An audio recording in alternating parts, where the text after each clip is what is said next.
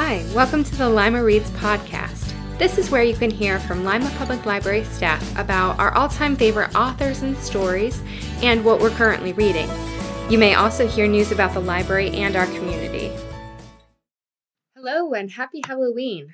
Well, I guess it's probably a few days after Halloween if you're listening to this, but I did want to focus my recommendations today on some spooky, creepy stories that I've read over the past couple of years and one that I'm presently enjoying. So my first recommendation is called A Discovery of Witches by Deborah Harkness. This story is not, um, it's not scary in a traditional Halloween sense, but it does incorporate a lot of the spooky, creepy um, types that we associate with Halloween. So there are witches, there are vampires, there are other creepy, weird things going on. So uh, definitely enjoy that one. It gets compared a lot to Outlander by uh, Diana Gabaldon.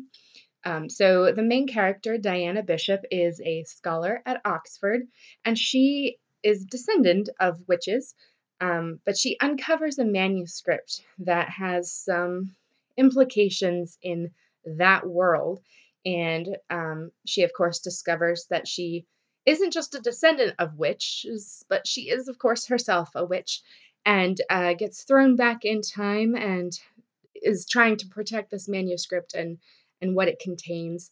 And along the way, she, of course, meets a vampire, and there's a love triangle, of course, going on.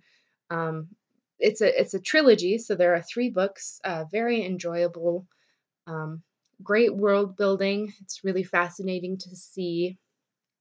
Anytime there, there's time travel involved, it's fascinating to see how the author sort of lets their character navigate that discrepancy between the era that they're from and the era that they're placed into. So I really enjoyed that series. So my next recommendation is called Anna Dressed in Blood by Kendare Blake. This is actually a teen story, but it is one that I almost always rec- recommend around this time of year for people who are looking for something a little spooky.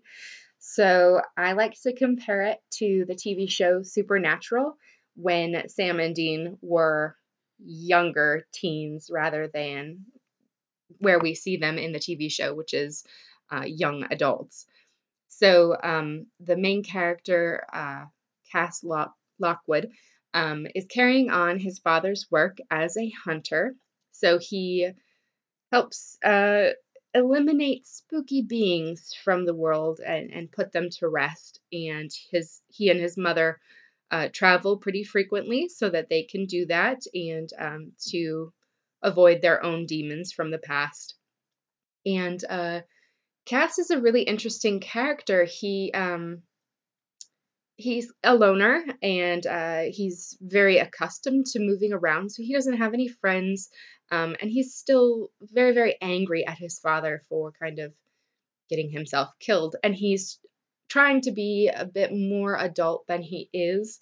He's trying to take all of this responsibility on himself and protect the world from the things that go bump in the night.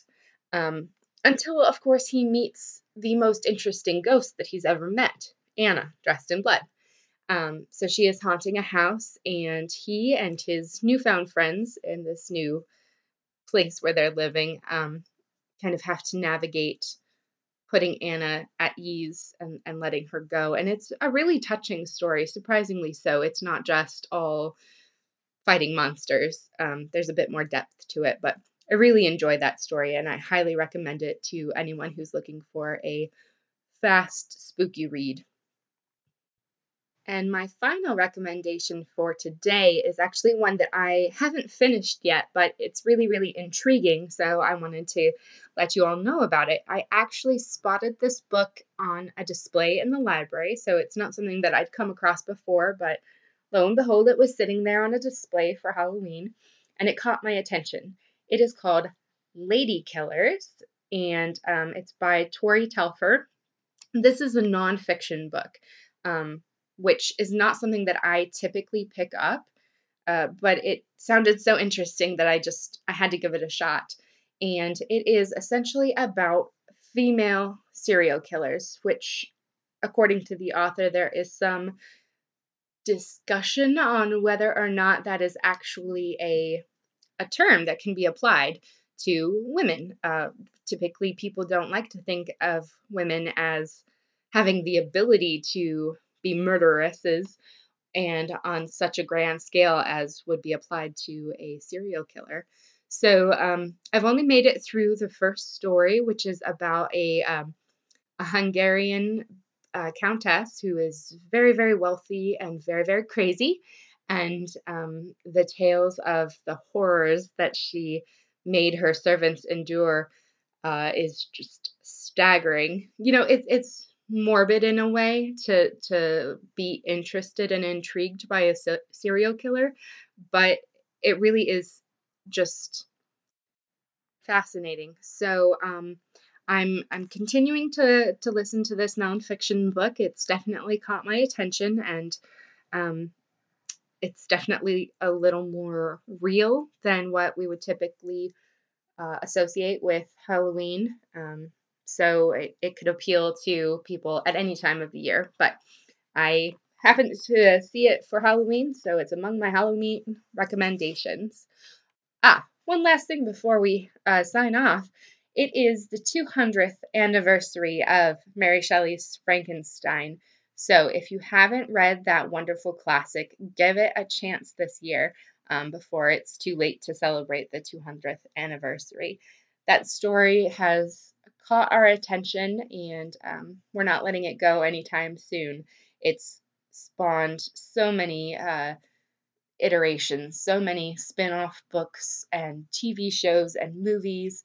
Um, but getting back to the original is always interesting because you never know what what tidbits you're going to pick up after not having read the original for a while by having those other spin-offs kind of influencing what you remember about that story. So give it a chance. I hope you enjoy at least some of these stories. Have a great day. Thanks for listening to Lima Reads. Keep the conversation going by commenting on our Facebook page at facebook dot com forward slash Lima Public Library.